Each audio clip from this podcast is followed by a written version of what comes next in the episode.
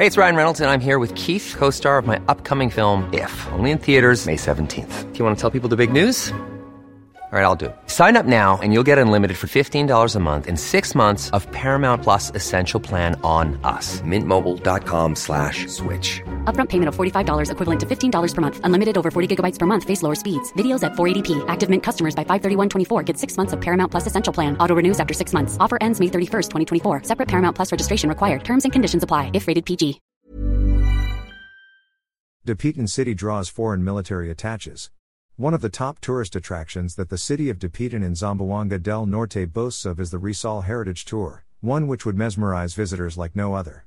On October 7th, this city of more than 85,000 inhabitants, in partnership with the Gloria's Fantasyland, the first amusement park in Mindanao, treated the foreign armed forces attaches, FAFAs, and their families to a Rizal Heritage Tour.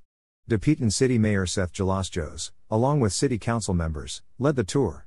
The visiting foreign military dignitaries were met with a festive Kinabayo festival beat by the Dapitan National High School Drum and Bugle Corps.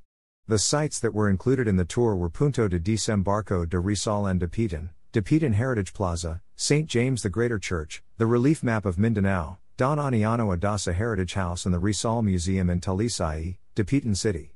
The visitors witnessed an arnis demonstration, a sport Dr. Jose Rizal taught his students during his exile there.